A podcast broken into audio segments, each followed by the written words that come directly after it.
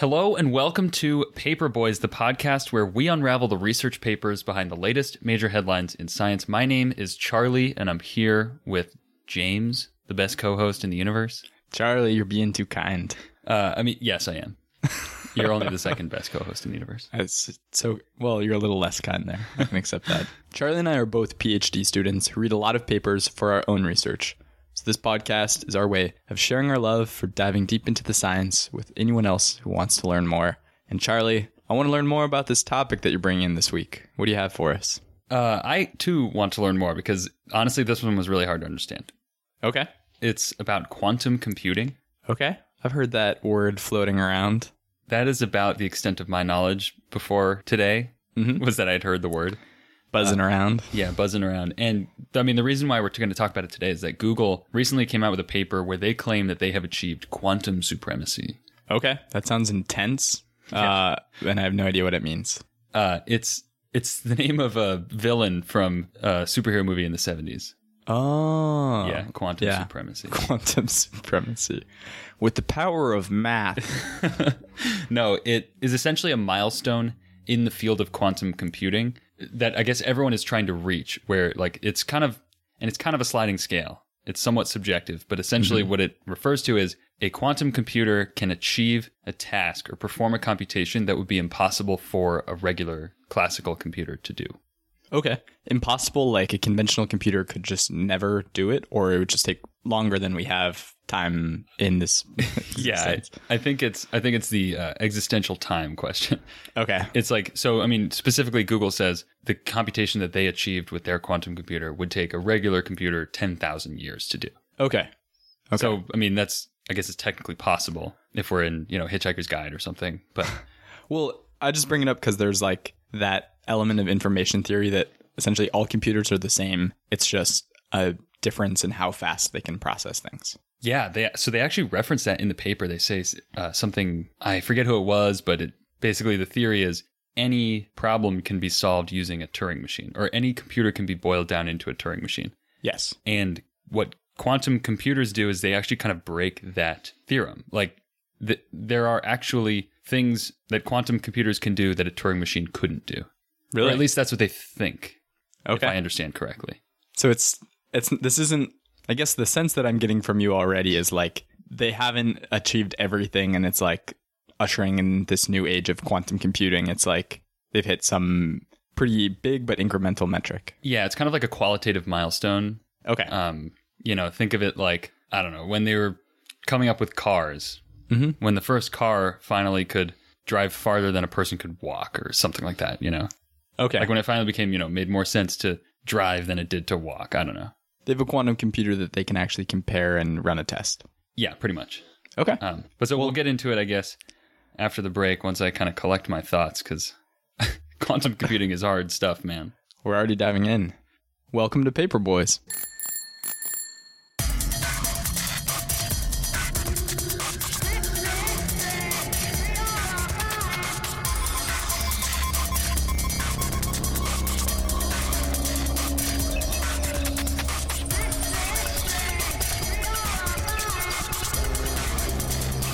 Before we get started, uh, I just have to do our weekly shout out.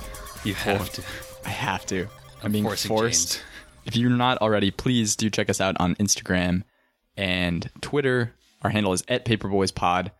Also, we've fired up a Patreon if you're interested in contributing. Um, it's patreon.com slash paperboyspod. All the proceeds that we get go towards the podcast. Charlie and I reinvest them into the podcast to handle things like hosting our website, paying for the host for the actual podcast episodes that make them available to you. And as we mentioned before, we still have some other projects in the work that we're excited to bring out in the next few months. So check it out, patreon.com slash paperboyspod. It's only pi dollars a month. Yeah, and you get a bonus episode which is coming out November 1st. Another one coming out. Is it spooky? It's uh no, November 1st is after Halloween, so we can officially It does make it not Okay. spooky. It's not spooky. Not like our last one. Not like our last one, yeah. Okay, Charlie. So, Quantum Supremacy, aside from being my favorite album from the 80s, uh, favorite 80s hair metal album, can you tell me a little bit uh, more about quantum supremacy, but also where you saw this paper, who wrote it, what's going on. Yeah, so this one was like really all over the news. I mean, I'd be surprised if if people listening haven't heard these headlines at least. Vox says Google claims it reached quantum supremacy. What the heck does that mean? Oh, by Jerry Seinfeld. Yeah, that's actually in their headline.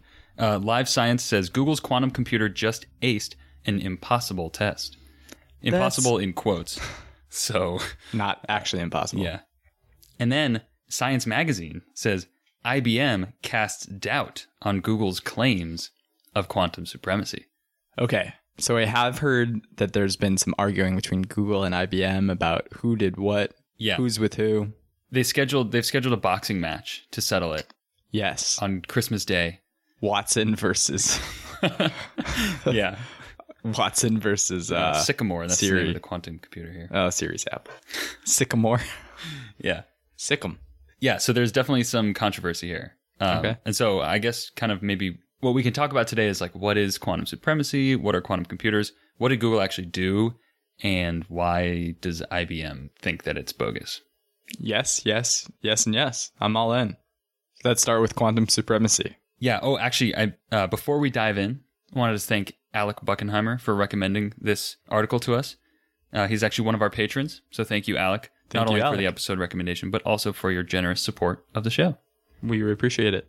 So the actual paper that Google released was published in the journal Nature. Okay. Pretty big deal.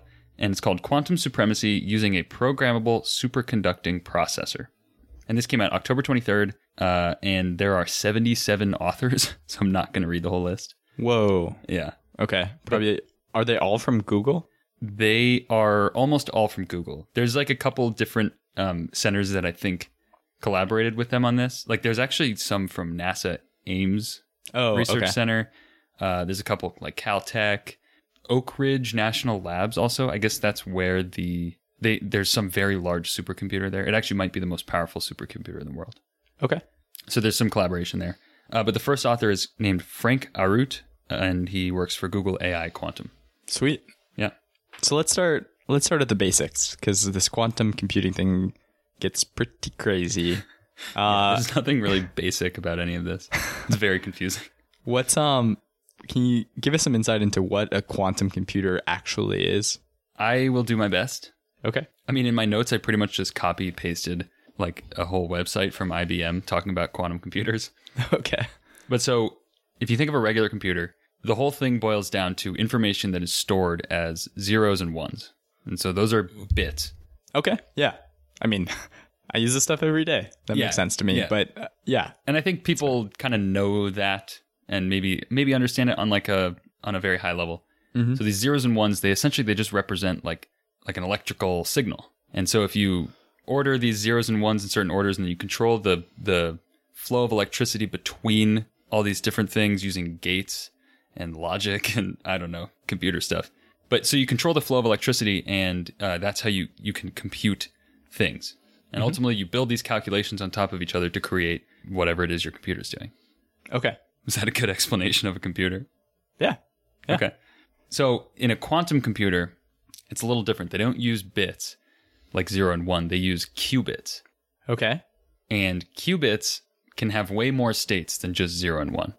They're actually like quantum mechanical in nature. Is this like with an electron? It has a defined spin, direction, and I think yes, but so with the quantum with the quantum particles that they use, they're talking about um, there are actually three specific properties that they're using here: okay. Uh, superposition, entanglement, and interference. and do you know for each of those three properties, are they like binary values? Like they can take one of two values, or is it they can take multiple states within? No, I think that each one is described by like you know functions and waves and stuff. Okay. Again, I could be totally wrong. Okay. But, uh, but no, it's not. It's not as simple as just saying, "Well, we have three bits now that are overlaid on top of each other." It's actually like you have these quantum mechanical properties, and what's crazy about each of those is that these particles can exist in multiple states of those three, like simultaneously. What? That's kind of how I guess quantum mechanics works. Okay, that's the like that's when things get really crazy with quantum mechanics, and it Yes. Becomes more statistical rather than not statistical. yeah. Yeah. Then discrete. Like, yeah. um, so because these things can take a, on multiple states at the same time, and there's three different properties that you're looking at, I guess that just means you can do like, you just have a way wider variety of things that can be represented by each of these qubits. Okay, so if we boil it down, it's like for standard computer as we know it, you have one of these little modular pieces for representing information, a bit, and you can do two states, on or off. Yeah. And then with a qubit, in comparison, you can do like way more. Yeah, but it's not even like, oh, you have, you know, 100 states available to you. It's like it is in all of those states. Okay. So I guess I think it can like do lots of things simultaneously and like controlling the interaction. So it's a totally different way for computing.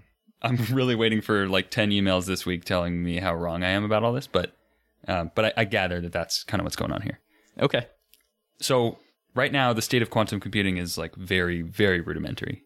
Like they've only built these very small chips. The one that Google has built um, is called Sycamore, and it only has 54 qubits on it. Okay. So like that's, I mean, that's tiny. Yeah. Like I mean, how many bits can a regular computer represent? I mean, your flash drive has over 16 like gigabytes. So that's Eight times 16 times a billion. yeah. So Bits. basically like 100 billion bits, Yeah. and we're talking about 50 on this quantum computer. Dang. Okay. So there's a huge difference, and they say they achieved quantum supremacy with 56 qubits. Yeah, and I think you know, and I think the reason why they have so few qubits right now is like it's a really much. It's really like a hardware limitation. Okay. You know, like we used to have computers that took up entire rooms that had less power than things that are now sitting on our cell phone. yeah. So like the hardware advancement is really kind of what got us to computers that had more and more bits. Okay. Um, so that's why we're still very rudimentary in terms of these quantum computers, but they're starting to see what the power of them really is. wow. I'm starting to I'm starting to see this become fleshed out. It's like we have our 56 qubit quantum computer in lane 1 and our Oak Ridge National Laboratory Sycamore supercomputer in lane 2. They're lined up for a race. Yeah. Except the what's the race in this scenario? So that is a really good question, and it's kind of the crux of this paper is Google trying to identify a problem that is well suited to quantum computing and particularly like non-scalable for classical computing. Okay. So even like the problem formulation was really hard for me to understand. It's very like computer sciency, like you know theory side, not not implementation side. Okay. It's like a math problem. At a high level, what they're doing is they're sampling the output of a pseudo random quantum circuit. And Okay.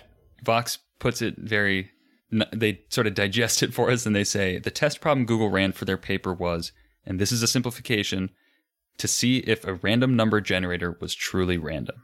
I see. Okay. So- Because there's that, there's like a constant debate. Maybe not debate isn't the right word, but it's like people are like, oh, you could generate a random number. And it's like, oh, nothing is truly random because if you know how you got it. So you, people always use pseudo random, pseudo random generators.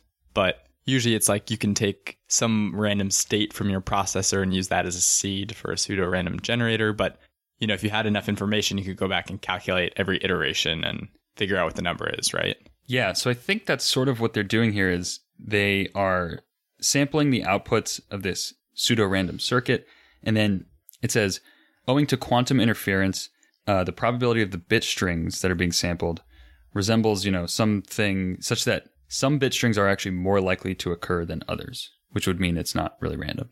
Okay. And so I think that those likelihoods, you kind of do whatever calculation. And ultimately, what they're trying to calculate is this number, fxeb, which is a number between 0 and 1, and it corresponds with how often you get one of those high probability bit strings. Oh, okay. So that number, fxeb, is just a measure of how random actually is the random number generator. Okay. And it's really hard to compute.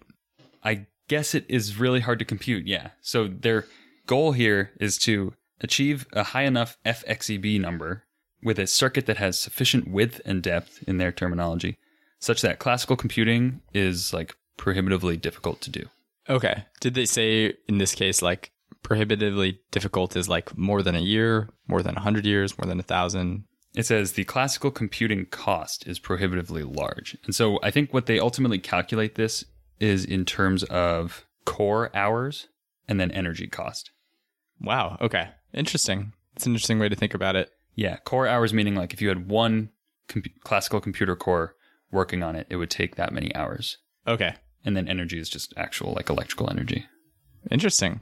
That's neat that they actually include the energy calculation. Yeah, and when we get to that, you'll see why they claim quantum supremacy. It's kind of insane how much this problem that seems very simple, like, well, is a random number random, how hard it is for a classical computer to, to do that. Okay. Well, so I mean, that's my next question. Is it sounds like we have our two contenders. We have the problem set ready for them. Did they just turn each loose and you know start placing bets on who'd finish first? No, so this is what's really hard about proving this is that if you want to prove that you've achieved quantum supremacy, you need to somehow prove that it's not a solvable problem by a classical computer. So oh, okay. But how would you do that without? I mean, you can't just run. If it takes ten thousand years for a classical computer to solve this, you can't just run it and wait ten thousand years. True. You have to somehow like approximate or simulate or use theory to show that that's the case. And then it's also hard because you can't actually really verify that the quantum computer is doing what it says it's going to do. Because to verify it, you need to mm. somehow like model it or simulate it using a classical computer. Yeah. Wow. Okay. I mean, this is getting very complicated very quickly. Yeah. So this is the part of the paper that I found really cool is like it's one thing to build this computer and have it solve problems. It's a whole nother thing like how do you actually prove that it's doing what you say it's doing? If we don't if it's if it is truly the most powerful computer, like how would we, you know, it'd be like asking, you know, some high schooler to go have a conversation with Albert Einstein and then ask the high schooler like so uh so how smart do you think that guy is? Like you just have no frame of reference, you know? Like Yeah. So, what were some of the methods that they actually used then to come up? Well, I mean, they have the conclusion that they achieved con- quantum supremacy. So, I imagine they went through some sort of rigorous method to show that. Yeah. It's rigorous enough for a nature paper, I guess. so it's got to be pretty good. The way that they simulate it is actually by kind of like reducing the complexity of the system and then simulating it on a classical computer. Okay. So the way that the computer is actually built is you have these 54 qubits and each one of them is connected to its nearest four neighbors through like those gates that we were talking about before. Mm-hmm. And then, you know, computer sciencey reasons those connections do things and compute things. Okay. I won't pretend to understand. Actually, just to give you a sense of like how hard this paper is to understand, can I read this one paragraph that is a description of how this computer works? Yeah. It no joke, this sounds like it's from Back to the Future. It sounds like fake movie lingo. I love it. Let's hear it. In a superconducting circuit, conduction electrons condense into a macroscopic quantum state such that currents and voltages behave quantum mechanically. Our processor uses transmon qubits, which can be thought of as nonlinear superconducting resonators at 5 to 7 gigahertz. Whoa. The qubit is encoded as the two lowest quantum eigenstates of the resonant circuit. Each transmon has two controls a microwave drive to excite the qubit, and a magnetic flux control to tune the frequency. Dude, that sounds awesome. That sounds so cool. But, like, I mean, how much like schooling do you think you need to understand what they're talking about there? Or not schooling, but like, I mean, that's. I don't to know. so to like to understand and be able to like critique that i mean there are probably less than there are for sure like less than I'm trying to think probably less than 100000 people on the planet Oh, yeah, way less than that. way less than that i mean you probably need a phd like, or at least like a master's in quantum physics to Yeah. like really be able to tear like Yeah. di- dig into that I mean, like, that could have just come out of a random word generator, and I wouldn't have known the difference. no i mean And like even the parts where they're saying like which you can think of as as this other thing are confusing. So what I'm wondering now is like that paper has 77 authors. Like how did they not use one of those authors as a reviewer? No, they did. It says that every single author wrote and edited the paper. Or but I mean as like a nature reviewer of that because you need other Oh. outside experts who are not at all involved in this work. Yeah, that's true. It's like how big do you think this field really is? yeah. Actually, it's probably huge. I think that like there's some really major players. I mean, if Google is working on it with like a big lab, Yeah. then there's tons and tons of like I'm sure there's people at University of Washington who are working on quantum computing. No, there definitely are. Yeah. Yeah. I've seen that come up. Interesting. That just gives you a sense of I guess kind of how hard some of this is to understand. hmm So I'll try and give you kind of on a high level how I understood that they uh, proved this quantum supremacy claim. Let's hear it. Let's hear it. So I mentioned before they have these 54 qubits, and they're you know each qubit is connected to its four nearest neighbors, and that's how they do things. I think it's all the interconnection that makes this a very complex problem, and because having 54 with this level of connection is theoretically beyond the capability of regular computers, they simplify it. So there's three different ways they simplified it. One is that they split this circuit into two isolated patches. So Physically separated it? Uh, no, like, so- in simulation. yeah, let's say they're simulating this whole system on a regular computer. And they're simulating using like actual quantum mechanical equations. They just say like a Schrodinger algorithm, which I don't know. I see the name Schrodinger and I think, okay, this is hard stuff. uh, so they're actually simulating this using like real quantum mechanics. Just using a bunch of cats. yeah, exactly. Cats in boxes, you know. Yep. So the first technique, like the most simple that they can go, is they split the whole thing into two separate quantum computers, and then each one is only uh, 27 qubits, and I guess that's way easier to simulate than 54. Okay. So they can simulate them separately and then kind of like see how that compares. And then they do the same thing. They split it into two patches, but then they entangle the two patches with each other. So they're kind of increasing the complexity a little bit, getting closer to the full scale. So there's sort of this repeating structure that they're using to break it down, but then build back complexity. Yeah, exactly. Okay. And then the closest that they get to the full simulation is they they simulate the full circuit with the same gate count, like the same number of gates, but then they reduced the complexity of the gates themselves. Like I think they reduced like the order of connectivity that was going on. Again, because I don't quite understand how it works at like the really low level. Uh huh. This was hard for me to grasp, but they're basically just doing like a reduced like reducing the physics, I think, Okay. of the model, but it's a full size model. it still seems so strange to me to simulate the quantum computer that you say is giving you quantum supremacy. Yeah, but again, because the supremacy is defined by a really specific problem, Uh huh. it's not like, oh, well, regular computers are incapable of simulating this. I mean, they are incapable of simulating the thing that it does, of like getting approximations. That's not really the case. So you can simulate the quantum computer calculating steps along the way, basically, and then extrapolate that out. Yeah. So what they do actually is then with these three like reduced order models, they simulate increasing the number of qubits and then they plot out like the performance metric of this FXEB number that they're trying to calculate. And they uh, they plot all those data points versus number of qubits and they also plot like kind of the like the theoretical curve that they expect and it lines up. Okay. And this is in the this is in the reduced order so they're showing like look, when we simulate a quantum computer with reduced complexity, we get accurate results. Like we know these are true. So we expect this curve to continue as we increase the complexity. Okay. We we have a, re- a good expectation that we're actually hitting like the target, like the accuracy target that we claim we are. Yeah. And since they can't actually like benchmark the data from the full quantum computer test Mm-hmm. because they don't they can't compare it to a simulation. They said they that they just like they s- archived all the data and they've like posted it publicly and they're like once someone has developed a technique to analyze this with a classical computer, it's there, but like we can't. Whoa. Yeah. And this is Google. So Okay. it seems like it'll be a long time before we can figure that one out, but Dang. This is complicated. it's really complicated. I wish it was as simple as just, you know, pressing start and then watching one finish in 20 seconds and the other still going years later. No, and this is again, this is why IBM has kind of claimed that it's bogus because Really? th- because it's not as clear cut as that.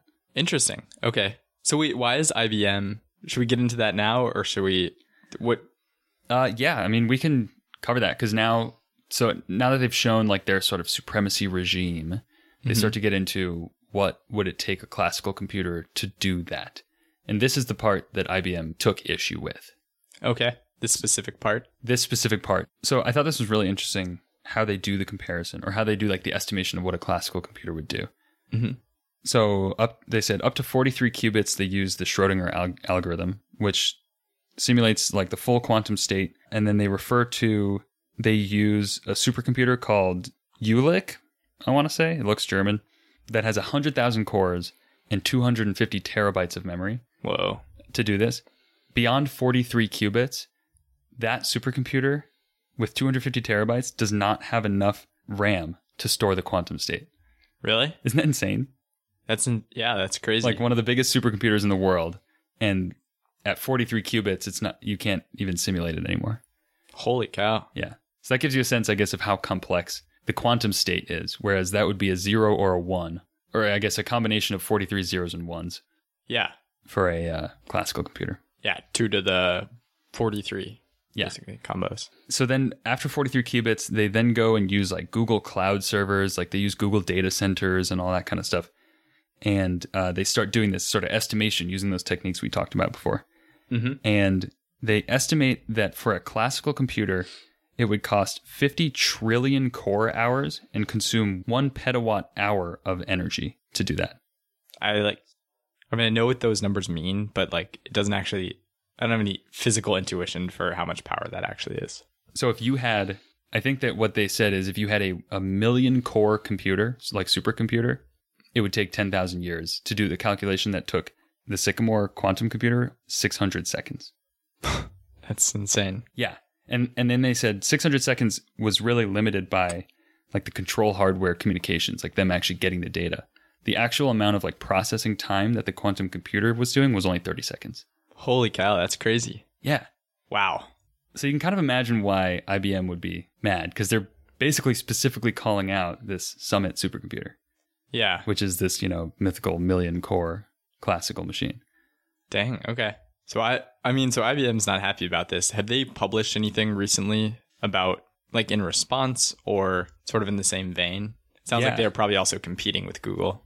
Yeah, well, so they are competing with Google to get, you know, quantum computers to the market or to do whatever they're supposed to do. They did publish a paper on arXiv.org two days before, actually one day before the Nature paper was published. Ooh. And I gather what happened here was someone at NASA Ames, who was involved in the Google study, accidentally uploaded the Nature manuscript a month ago. Really? Yeah, and then someone caught wind of it before it got removed, and then the paper started getting circulated. Who knows if it was, you know, an intentional pre-leak or whatever. Yeah. But it was leaked a month before it was published in Nature. So IBM had a heads up. And they went and they basically went through and did their own calculations and kind of developed their own simulation model of this 53 qubit computer. And Wow. In a uh, month. I Well- mean, maybe they had stuff existing, but Actually, let me revise that. They didn't develop their own model of the 53 qubit computer. What they did was they developed a model of classical computing of the same problem to- okay. to, figure out how long could you actually do this with a classical computer. Okay. And they kind of call out Google. They have this blog post that kind of came out in tandem with their with their paper. And they kind of call out Google saying you guys basically assumed like very basic computing techniques, but by applying you know, this buzzword, this other buzzword, this other buzzword, this other buzzword, things that I didn't understand. But by basically applying these very advanced computing techniques, they said that this is a problem we could solve in 2.5 days. Oh, That that's what they think the computing power on Summit, the supercomputer, would actually be. Interesting. So uh, basically, IBM is saying, Google, you're not comparing apples to apples. It'd be like, Yeah. I'm trying to think of a good, good example, but it's like if you say you're going to race a car, someone's like, okay, we wanted to race a fast car, so we raced a Ford uh, Model T, and you're like, because this is a representative model of what cars are, and it's like a, you know standard whatever. But you're like, why would you ever race that? You'd rate, you'd choose a Ferrari as Yes. your benchmark. Yeah, that's a great analogy. Uh, so that's kind of what IBM is accusing Google of doing. Is being uh, like, I don't know if disingenuous is even like, that might be too strong of a word, but I think they're kind of like subtly calling out that this is partially a marketing move on Google's part. They jumped the gun too. They jumped the gun. Scientifically, they jumped the gun. That's that's actually like explicitly the accusation that IBM is leveling at Google. Okay. is like you jumped the gun, you haven't achieved quantum supremacy. And actually, there's a really good line from the blog post. The the guy who wrote it, I think he's kind of the head of quantum computing at IBM. He said, and we would further add that the that the supremacy term is being misunderstood by nearly all outside the rarefied world of quantum computing. A headline that includes some variation of quantum supremacy achieved is almost irresistible to print, but will inevitably mislead the general public. we should make him an honorary paperboy. This guy sounds like a paperboy to me. Yeah. Wow. But I mean, I think that that's exactly that's what IBM says Google was trying to do. Was by being the first to the to the uh, the goalpost of saying quantum supremacy, they kind of get the credit, they get the headlines, you know. Yeah. I mean, But in reality, it's probably more like you know how um, Blue Origin did a rocket landing test before SpaceX did their booster landing. yeah. SpaceX then lands their booster six months later from an actual, you know, orbital flight that was delivering something to orbit, you know. And then Jeff Bezos goes, "Hey, uh, welcome to the club, Elon." And everyone's like, "Dude, you didn't do the same thing." Everyone, I mean, everyone who understands the challenges of it, but in the public perception, I'd say it was a successful move by Blue Origin to insert themselves as like a legitimate player in the public perception. Yes, exactly. And so But Google very is technically very different challenges. very different. So Google, IBM is claiming that Google is kind of pulling a Jeff Bezos here. Okay. That they're kind of Okay. almost fudging. Not. I don't want to say that because this is very scientific. It's like a very important technical achievement. IBM even says that this is a really big deal, but it's just a little disingenuous. Okay. That's fair. That's fair. Well, that's interesting. I mean, I've heard a lot about this going around in the news, and I had a feeling you were going to do an episode on it, so I refrained as hard as I could from Oh, I'm uh, sure it reading about it. so tempting to read this paper. Well, I refrained from reading the paper by all means necessary, Yeah. but I actually stayed away from some of the news. Oh, except a couple podcasts. Well, thank you. But Even so, even uh, Alec, who recommended this episode, uh-huh. I mean, he's a computer scientist. He Yeah. has a computer science degree from a very, very good school. And he told me, like, yeah, even my eyes glaze over when I read some of this stuff. damn. So, Yeah. so I'm hoping hardcore. that he can maybe set the record straight on most of the BS that I've spewed for this episode. so, Alec, if you're listening, uh, shoot us an email. We'll do a little correction at the beginning of next episode. Yeah. Well, I mean, that's interesting. You know, it's hard. It'll be curious to see as we go forward, like how many more quantum computing episodes we end up doing and how many appear as this becomes more and more mainstream. I I mean, if it achieves that level. Yeah, and there's actually a cool little blurb at the end of the the Google paper. I mean, the section is titled "The Future." Ooh. Very forward thinking, but they Not, say, not future work. yeah, exactly. Damn. I know it's a cool way to to put future work. They think that, I mean, they have no reason not to believe that quantum computing will follow the same, like you know, Moore's law. Have you heard of that before? Yeah. Yeah. The idea that computing technology, computing power basically doubles every two years. Yeah, and so they think that this will follow a similar thing. You know, whether it's every two years or it'll be on that order. Okay. Um, so they think the hardware advancements will be really good and will make this kind of explode soon. And then on top of that, right now there's nothing that's really like a useful application of quantum computing. Like I think in theory they know that it will be really good for qu- um, simulating like chemical systems. Like the example that IBM gives on their website is about simulating the molecular bonds of a molecule. Oh, I've heard. Like, I mean, so with that, you don't have to do clinical trials anymore. Like, you Yeah. could simulate drugs. Right. So they could invent new new drugs that could cure whatever or or be like a better painkiller or whatever. Wow. And so that's what quantum computing could be really good at. But I mean, that's just the first one of the first things that we've really thought of. Like once the mm-hmm. technology is there, people will, you know, I mean, Bill Gates was going to a computer lab and like, or and like factoring numbers with you know punch cards. Yeah. Like no one in their real life needs to factor a number, No. but ultimately the technology gets to a point where you know how to do something meaningful with it. and then, yeah, it just expands human capabilities. Yeah. End So up in some weird Ray Bradbury futuristic society where we're asking the supercomputer the meaning of life. Yeah, no. Th- okay, this is why you need to see Hitchhiker's Guide. Like, Yeah. So they build this giant supercomputer, and they say, "We want the answer," and the computer's like, "The answer to what?" And they're like, "Everything, life, like the universe, everything. Like we want, we want to know the meaning of it all." Yeah. They're, and then it's like, "Okay, I'll think." They come back ten thousand years later. They have this big party, and they're like, "What's the answer?" And it goes, 42.